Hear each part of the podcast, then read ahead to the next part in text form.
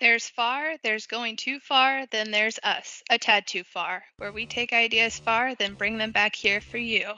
I'm Athena, here with Taj Hey, and Diedrich. So, and basically what we're doing is we take a lot of stuff that comes to the back of our heads, we bring it to the forefront of our heads, it's everything that we like talking about, and we mash them up together and see how crazy the idea can be without getting kicked off the air.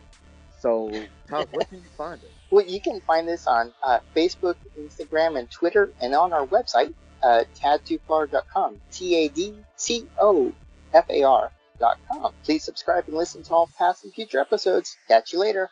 Bye. So, Bye.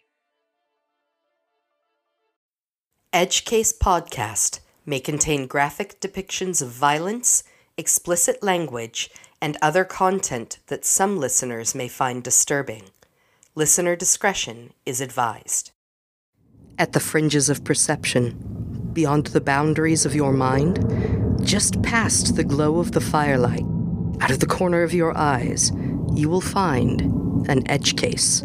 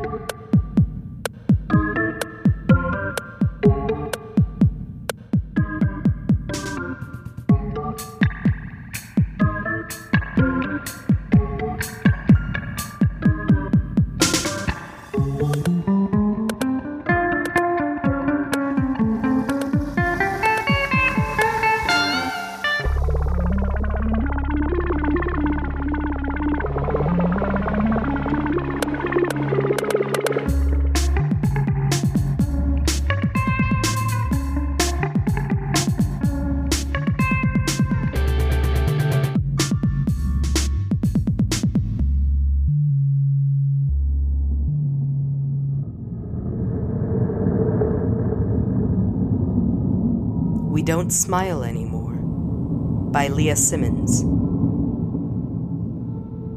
Jen never thought she would be someone who would just watch her marriage fall apart.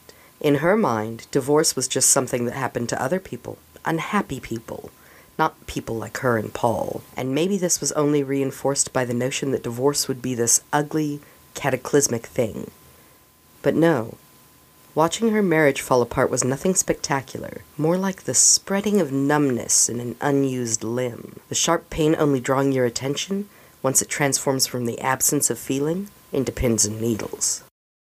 Jen had been sleepwalking through life for months, living in what seemed like a comfortable but bland relationship with Paul, who was hardly home long enough from work to have real conversations anymore. Maybe they had just settled into their place most of their other, childless couple friends were at in life. Now that they were well into their 30s and fully engaged with their mutually successful careers, asking for a passionate relationship with your spouse seemed like just asking too much. Wasn't it better that they had two new cars in the garage that were paid for in cash and a big new house? Shouldn't they just be happy to have made it this far? It was in the midst of this awkward relationship haze when Jen opened one of Paul's credit card statements and was floored with the first concrete realization that her husband might not only be falling out of love with her, but perhaps was also having an affair. Jen didn't normally snoop through Paul's mail, but she wasn't aware that they had an American Express card, and so felt compelled to open the statement and check to be sure that someone hadn't fraudulently opened a card in Paul's name. Again. At first, she wasn't sure what it was she was looking at, but there were multiple charges listed in various odd amounts all of the transactions as high as several hundred dollars a pop. What was really strange, though, was that every single charge appeared to have been from a company listed as simply Keystone Keepers Inc. The last three transactions, for a combined total of $4,800, really drew her interest. So when Paul was back from his business trip to Chicago two days later, Jen decided to confront him. What is Keystone Keepers? Paul looked surprised, but not shocked. Setting down his wine and coughing a bit, Jen wasn't sure if he was trying not to smile out of embarrassment or genuine surprise. Keystone Keepers.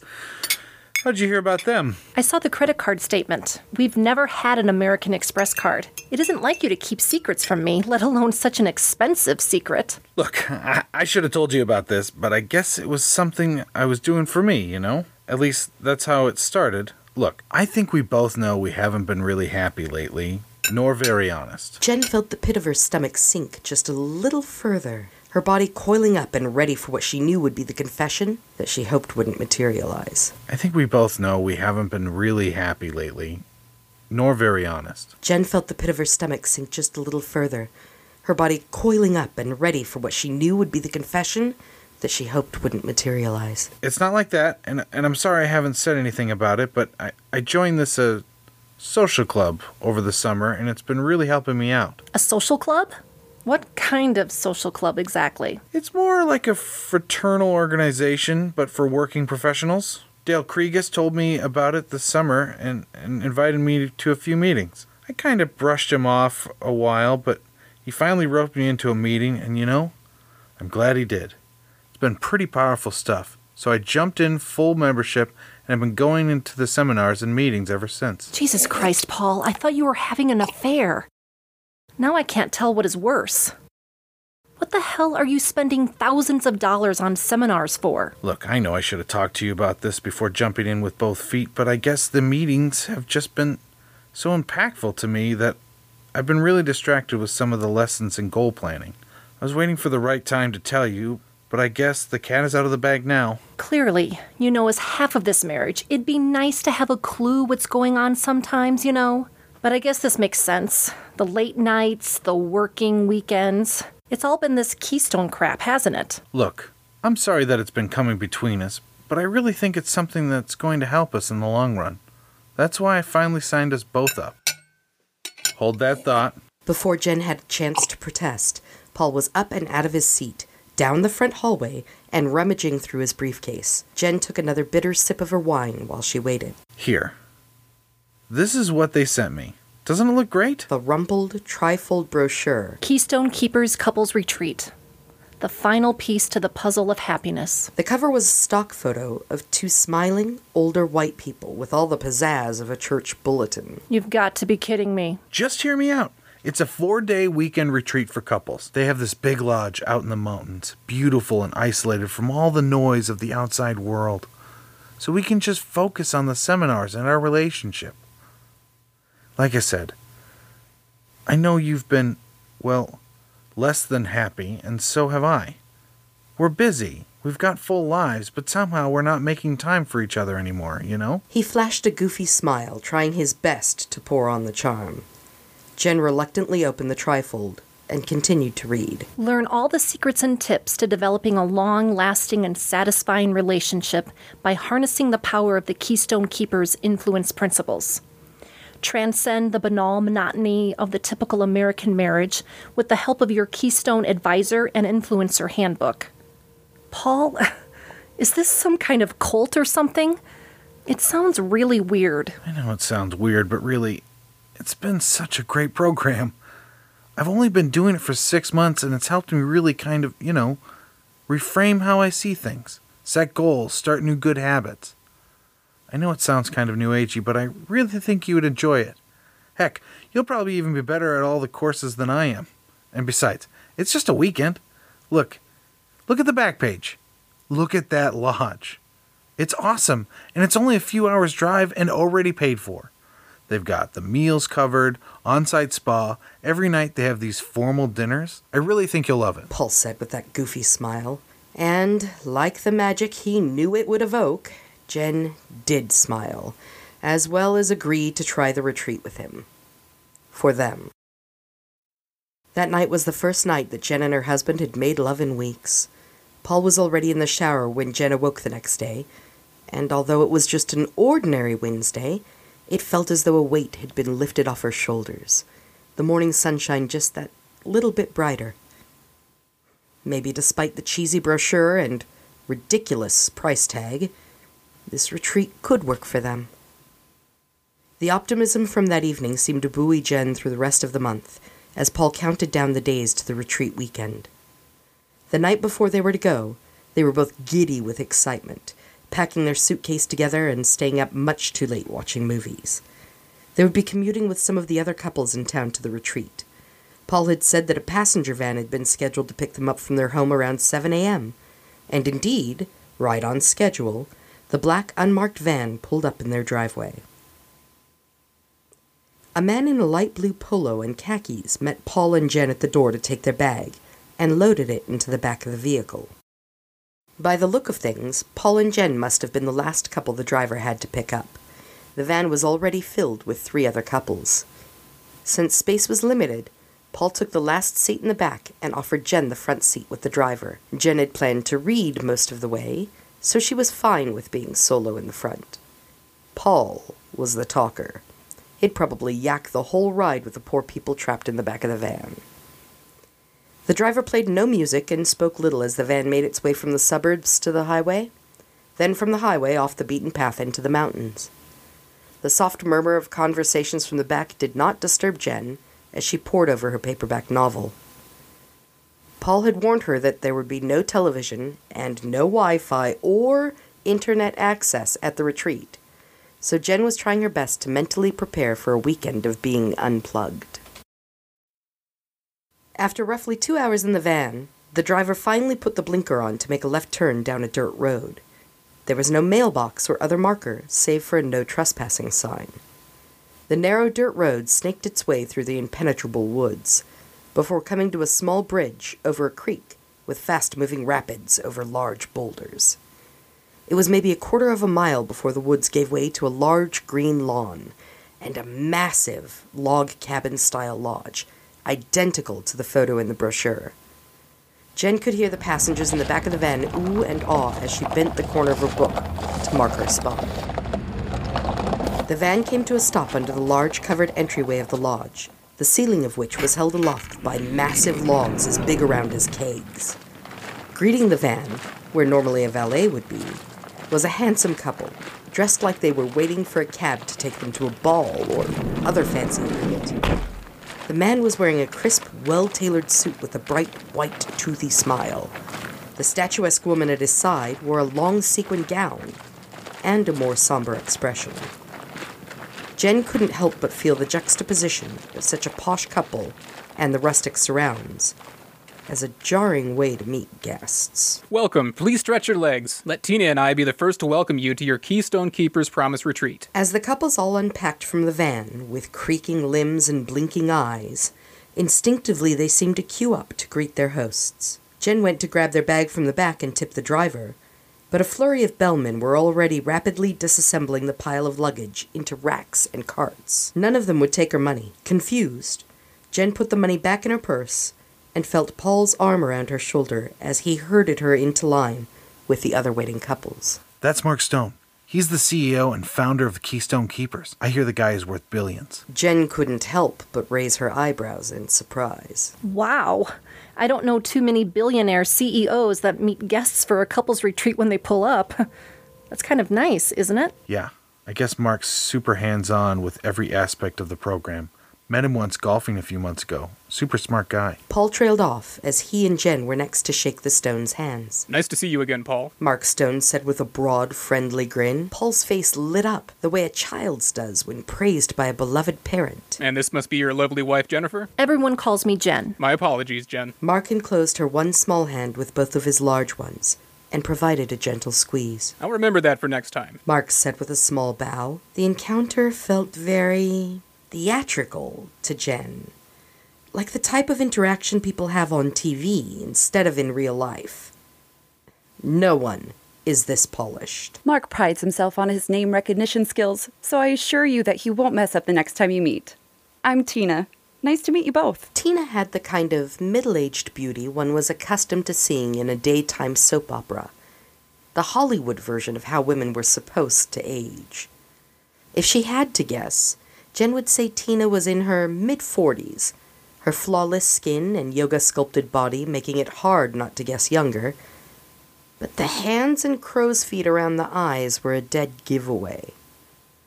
Tina flashed a quick smile at Jen, revealing why she seemed to be keeping a serious expression. She was clearly missing several prominent teeth on the right side of her mouth. Maybe Tina had a drug problem, Jen's catty mind thought. I guess none of us are perfect. Yes, I'm sorry. This is my better half. Mark smiled sheepishly. Tina and I will be your hosts for the weekend, so if there's anything you require, you can call us direct at extension 101. It's been great to meet both of you, but I'm afraid we're taking too much of your time. Please check in at the front desk and get settled into your rooms.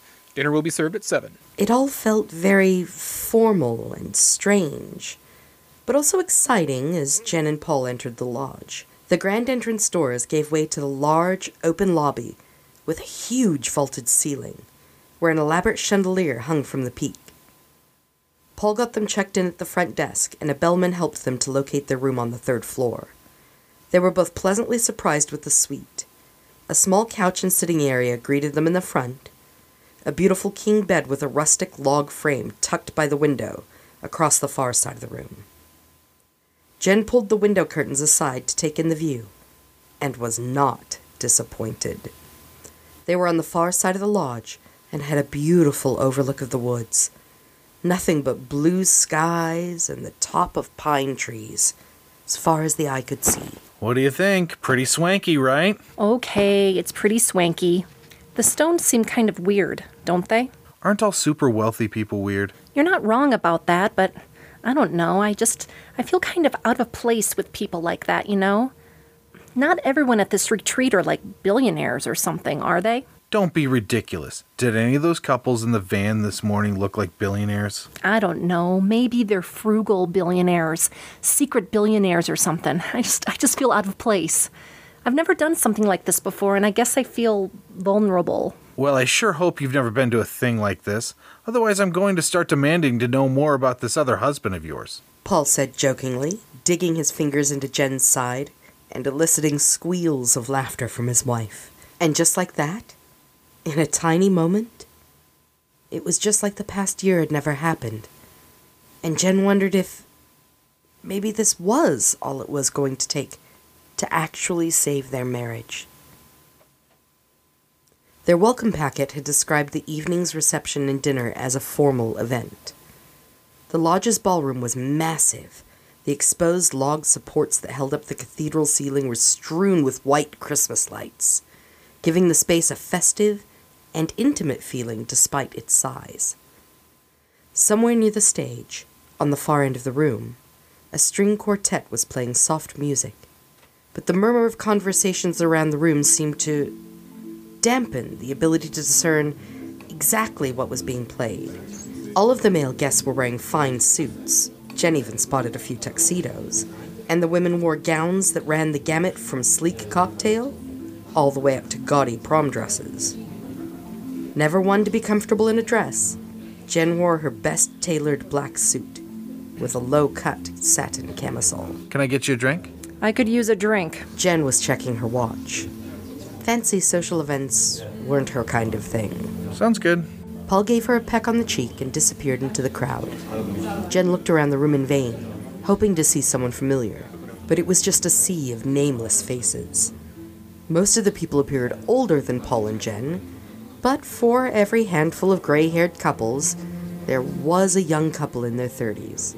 Jen figured every marriage had its own timeline for disaster, and wondered how many of the gray haired couples in the room were on their second or third marriage at this point.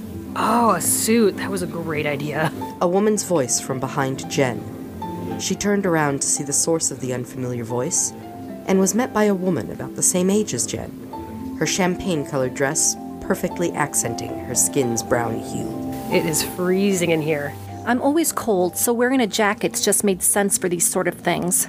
Besides, I've never been much of a dress person. Hi, I'm Naomi. It's nice to meet you. Jen, same. I'd introduced my husband, but he ran back to our room to get me a jacket. Good idea. My husband went to get me a drink. Guessing if he's not back soon, I'll need to call out the search dogs. Well, if he's looking for a real drink, he might be looking all night.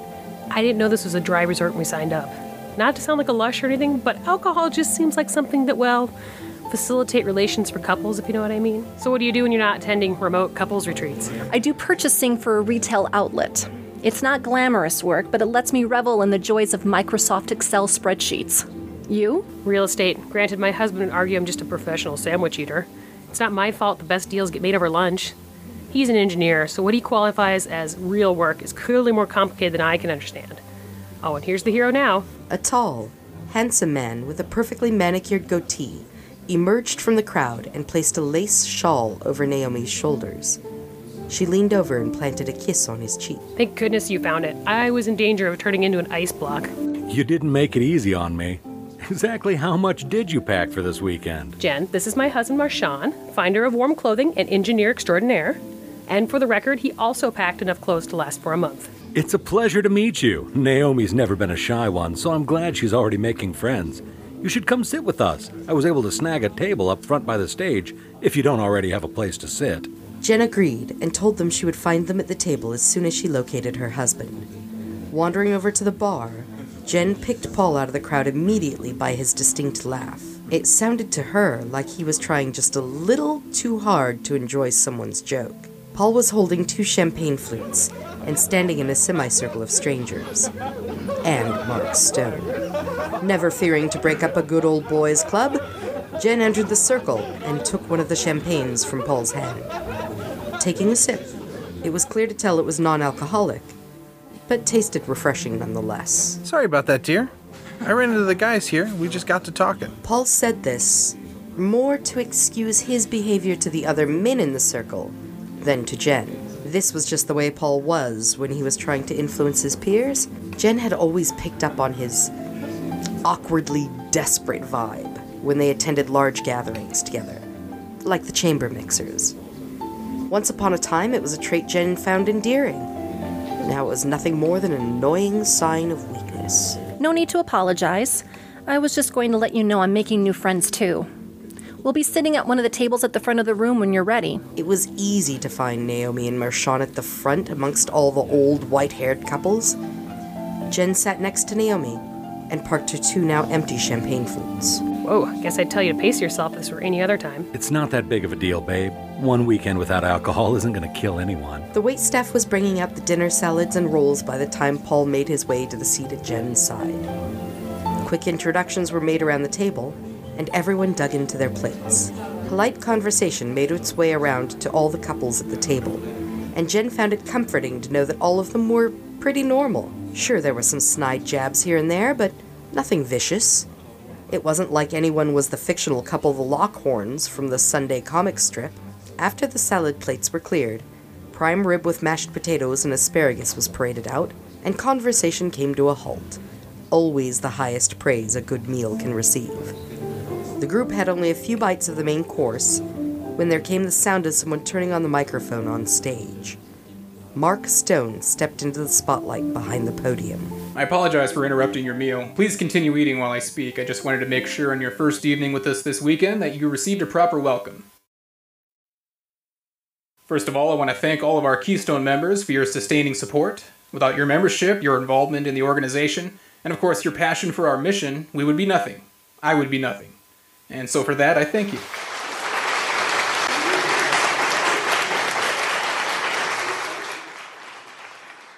Second, I would like to thank all the new members. If you're a Keystone member who joined in the last year, please take a stand and be recognized. Sheepishly, Paul put down his silverware and stood for the applause, as did Marchand and one other man seated at the table. Once the applause died down, Mark continued to smile at the audience, eager to get on with the program. And last but certainly not least, I would like to thank all the wives. Thank you, ladies, for trusting us with your husbands and in turn taking the time out of your busy schedules to join us this weekend for this joint adventure with your life partner. We ask a lot, we men, but we know we couldn't do it all without your support. Gentlemen, let's give all the ladies in our lives a round of applause. All the men in the room obediently clapped. Some even went so far as to stand and applaud their partner. Jen couldn't help but feel just a little embarrassed by the whole gesture. At this rate, it was going to be a very long weekend indeed. The applause finally died down, and Mark resumed his address. All right, enough of the applause. Get back to eating. I just wanted to say thank you, welcome, and more than anything, brace yourself for this weekend. Those who are new to Keystone Keepers, you're in for an intense and challenging weekend, but one in which you will emerge not only a better version of yourself, but a stronger, better version of your marriage partnership. Good night and enjoy the rest of your evening. Dinner passed with polite conversation and slid into dessert as the waitstaff brought out each guest a heaping slice of chocolate cake and rich black coffee. As plates were cleared and guests began to get up and mingle once again, Jen saw her brief opportunity to escape for a nicotine fix. By the far hallway, where the bathrooms were, Jen located the latch to the French doors behind the white semi sheer curtains and slipped outside into the crisp evening, virtually undetected. Paul hated when she smoked, but he wasn't around often enough to notice. And besides, it was nice to be able to get away from all the people, even if it was just for ten minutes or so. Jen inhaled her first drag and felt the tension release from her body. Within a few moments, though, she realized she wasn't alone. Are you going to tell me there's no smoking here either? Technically, smoking is banned on the premises, but I won't tell anyone if you won't. Do you want one? No, I actually quit years ago, but thanks, Jen. You are good at names. Are you hiding out from the crowd too? Not exactly. He was now standing face to face with Jen, the muted light from the curtained windows casting his face in a soft glow that made his expression hard to read. I actually came out here to find you. Jen was unsure how to react to this confession. Well, I was just going to finish this and get back inside. I should probably make sure Paul isn't looking for me. He isn't. In fact, I asked him where I could find you, and he said that you would likely slip out for a cigarette. Like any good husband, he knows his wife well. Yes. Well, it's a bit cold out here. I think I'm going to head inside. She dropped her cigarette and ground the butt into the concrete using the toe of her black pump. She went to reach for the door handle, but found that Mark had stepped between her and the door, effectively blocking her path. Please stay. You don't know much about the Keystone Keepers or this retreat, do you? Not really. Paul didn't tell me much. Jen crossed her arms, trying to distance herself from Mark. She was trying not to telegraph her discomfort with the situation, but was finding it difficult. I'm sure any online research you did couldn't turn up much info either. We do our best to make sure that what we do stays private. What we do is very confidential, but that's only because we need absolute trust from our members. Trust is the first step to evolving to the next level in our program, you see. Paul is very trusting. I feel like he has a lot of potential with Keystone. Jen wasn't sure what to say in the awkward silence. She ached for another cigarette to relieve the tension. Is that what you wanted to see me about? How much I trust my husband? No, I wanted to see how much you trusted me. He extended his arm toward Jen. Like a deer in the headlights, Jen was frozen as he took his hands and gently ran them through her hair. He took a step closer and placed his other hand at the nape of her neck. What are you doing? This is the first step. We call it the cornerstone. Building trust with the other members of the group, forging bonds that cannot be broken. Mark leaned down and planted a hard kiss on Jen's lips, his tongue a sudden intruder in her mouth. Shocked and disgusted, Jen pushed herself away from him and nearly tumbled over her own feet in the attempt. What the fuck is wrong with you? It's okay. The first step is hard. If it makes you feel any less guilty, Paul gave me permission. Fuck you. She pushed past Mark and stormed into the lodge. Paul was not in their room when Jen got there, but that didn't stop her from starting to stuff all of her clothes back into her suitcase. She had nearly packed everything when the door lock buzzed.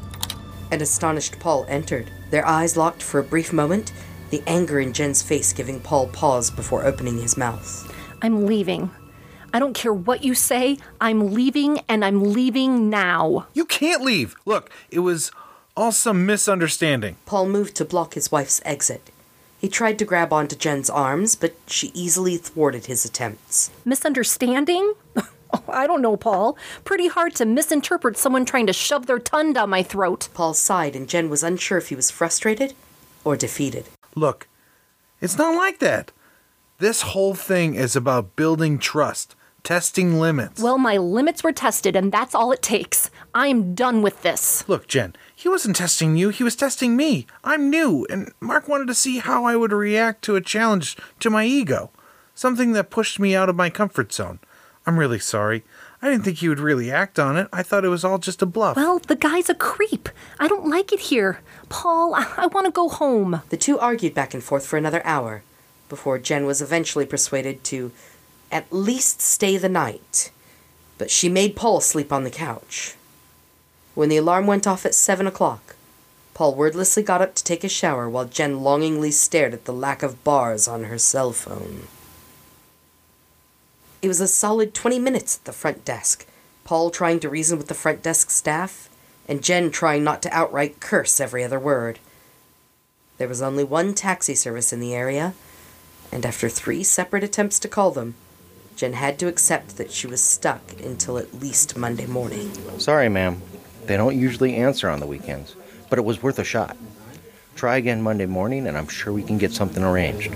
Until then, do take advantage of this complimentary spa coupon. Jen walked down the hallway to where breakfast was being served, crumpling her spa coupon up into a tiny ball and tossing it in the wastebasket, before spying Naomi seated by herself. This is going to be a long weekend.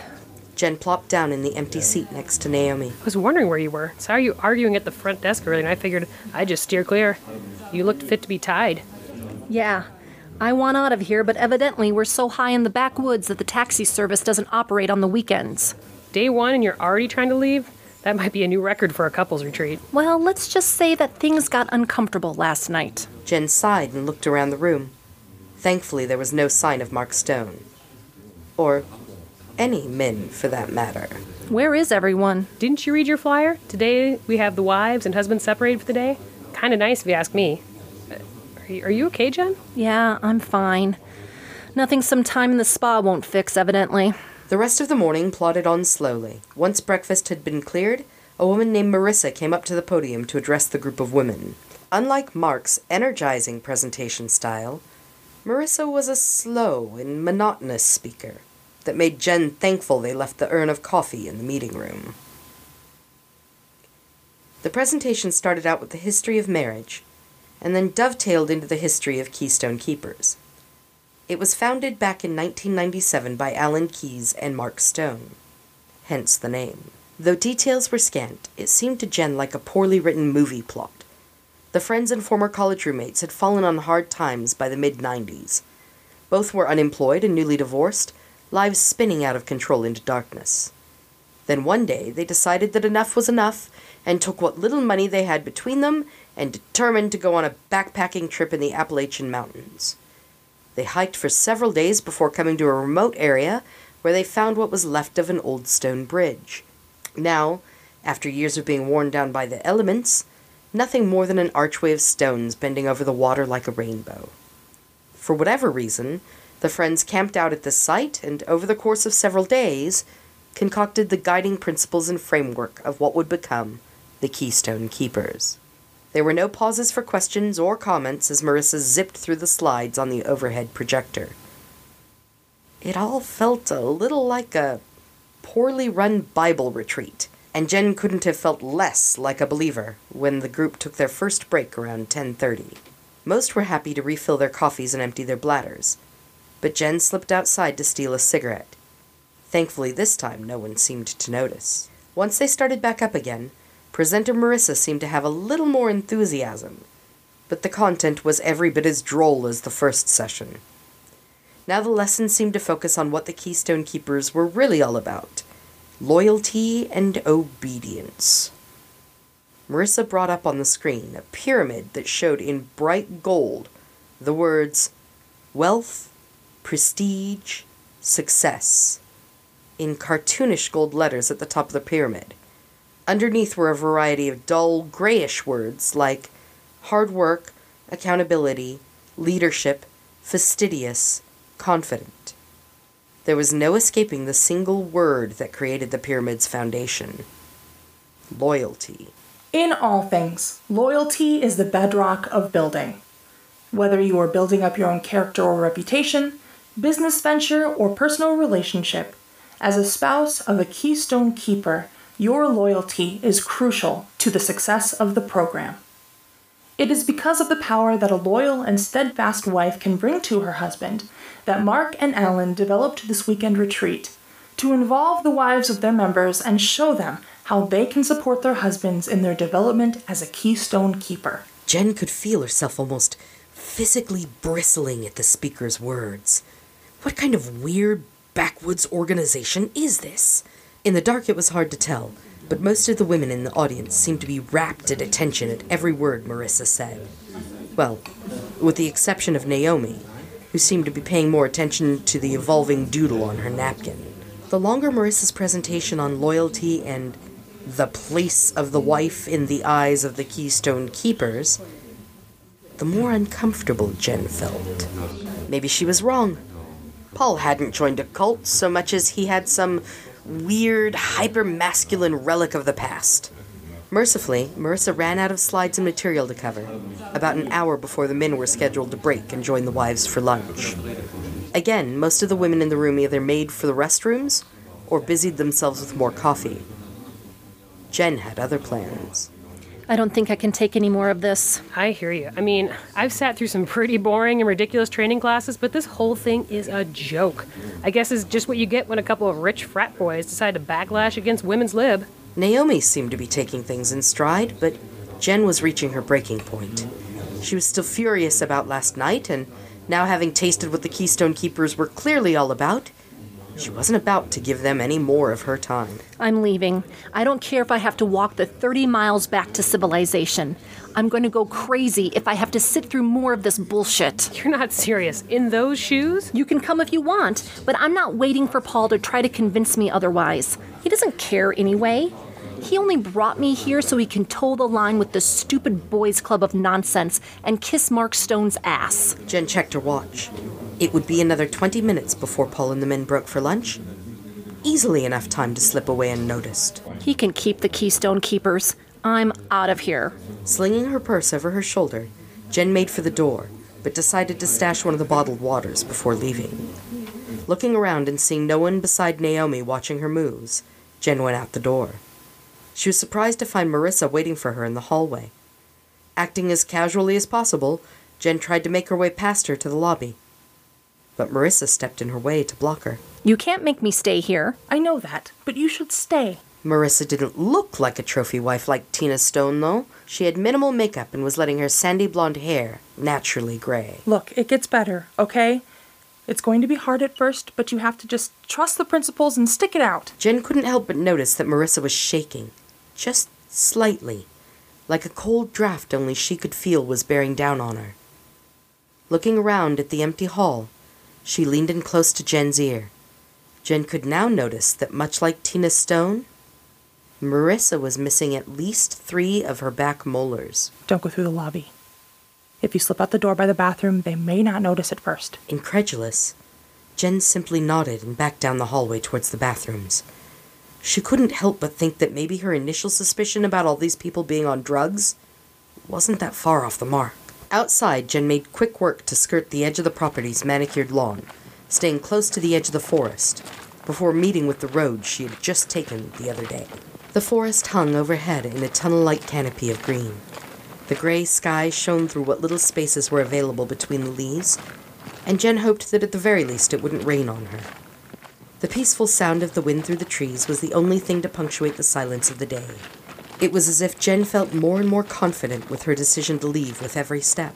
Naomi was right, the kitten heels hadn't been an ideal choice for the trek, but the feeling of release made it easy to put any foot pain out of mind.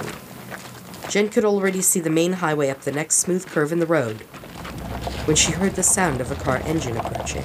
Jen did not recognize the black sedan, but she could make out two men in the front seat one of which pointed at her as it approached. Jen had felt like she had shed her anger and frustration the further she got from the lodge, but in this moment tried to muster some of the inner anguish so that she could do or say whatever was needed to persuade that she was not turning around. With the car in park, the two men exited the vehicle, but Jen did not recognize them. They were wearing nondescript black suits with white shirts and looked more like nightclub bouncers than attendees to a couples retreat. Mrs. Lampert, we'll need you to come with us immediately. Jen was about to protest when the other men simply snatched onto her wrist and began pulling her towards the car. What the hell? You can't touch me. I'm not going back. The men did not pull up to the lodge's grand entrance, though. Instead, continuing the curve of the drive around the southern side of the building, back along the woods, to what appeared to be a delivery entrance for the kitchen and linen service.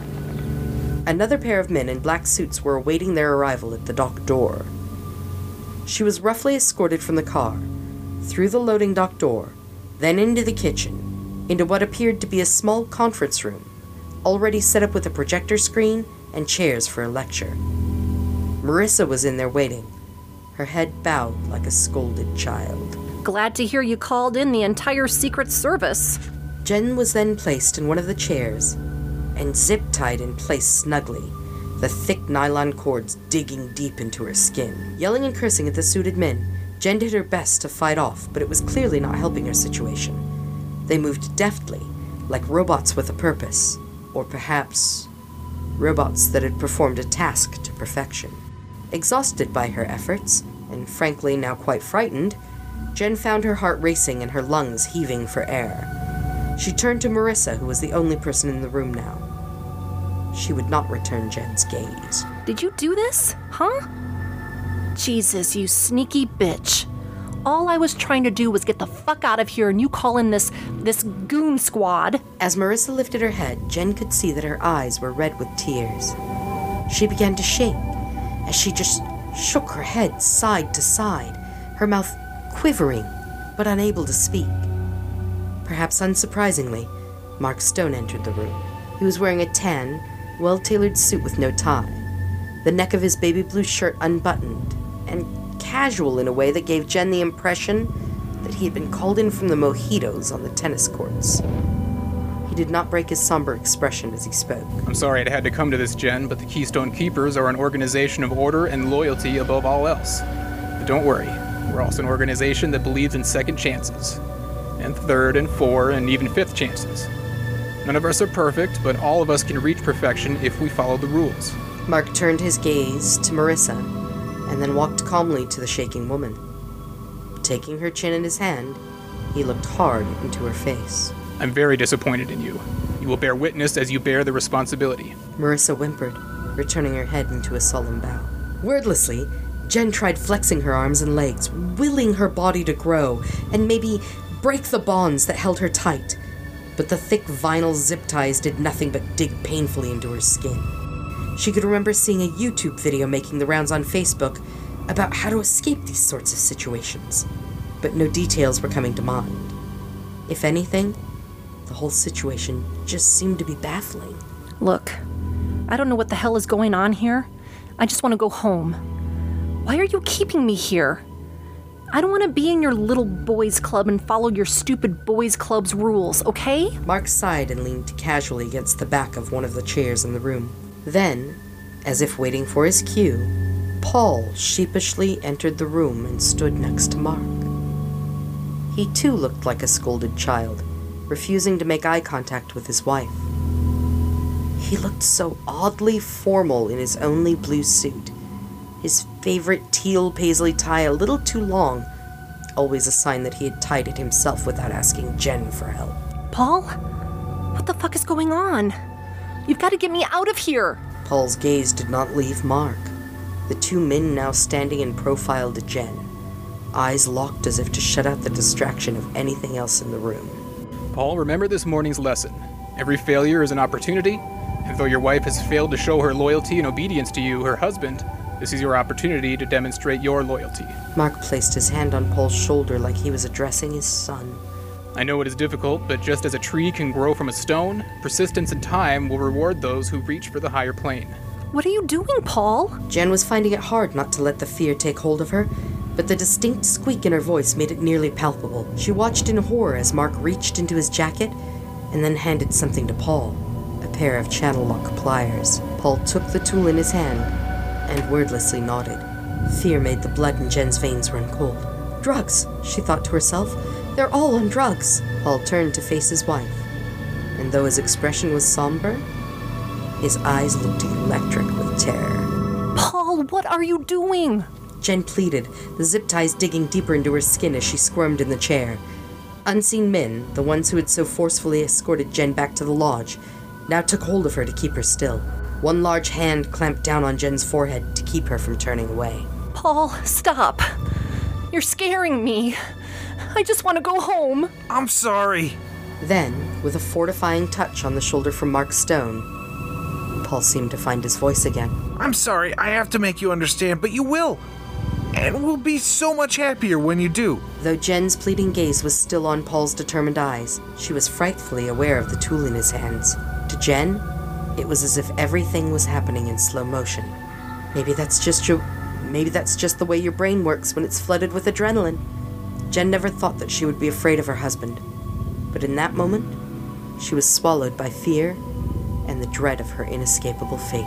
I know something that will help. Gingerly, he undid the tie around Paul's neck, and wrapping it around his hands like a length of dental floss, he pulled it taut like a bowstring. Coming behind Jen's head, he gently put the silk tie in her mouth, and then, forcing it open and pulling it back hard, the creases of Jen's mouth burning from the material so that she could no longer talk. Now there was no fighting the tears, as Jen continued to cry out in inaudible gurgles, her husband a dispassionate stranger opening the jaws of the pliers over one of Jen's right molars. I just want to make us happy again.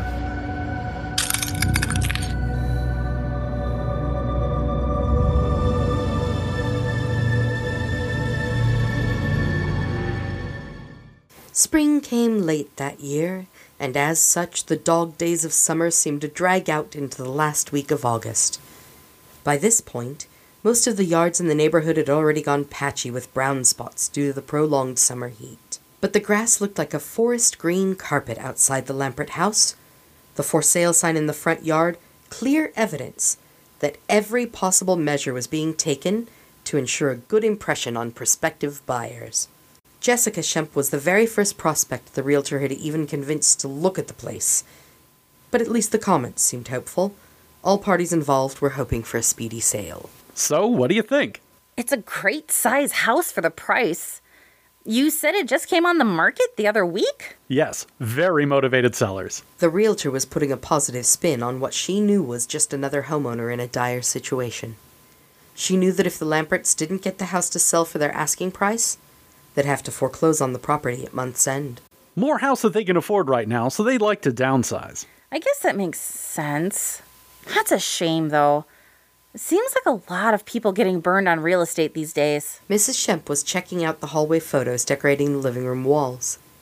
They were the kind of regular family photos you'd expect. Just a nice, ordinary couple posing at vacation spots. You only know the half of it. They're nice folks, though.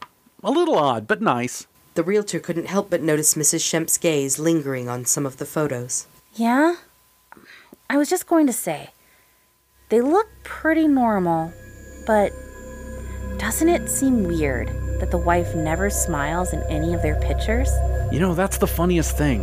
It sounds crazy, but she had some kind of drug problem? You see, she's missing almost all of her teeth.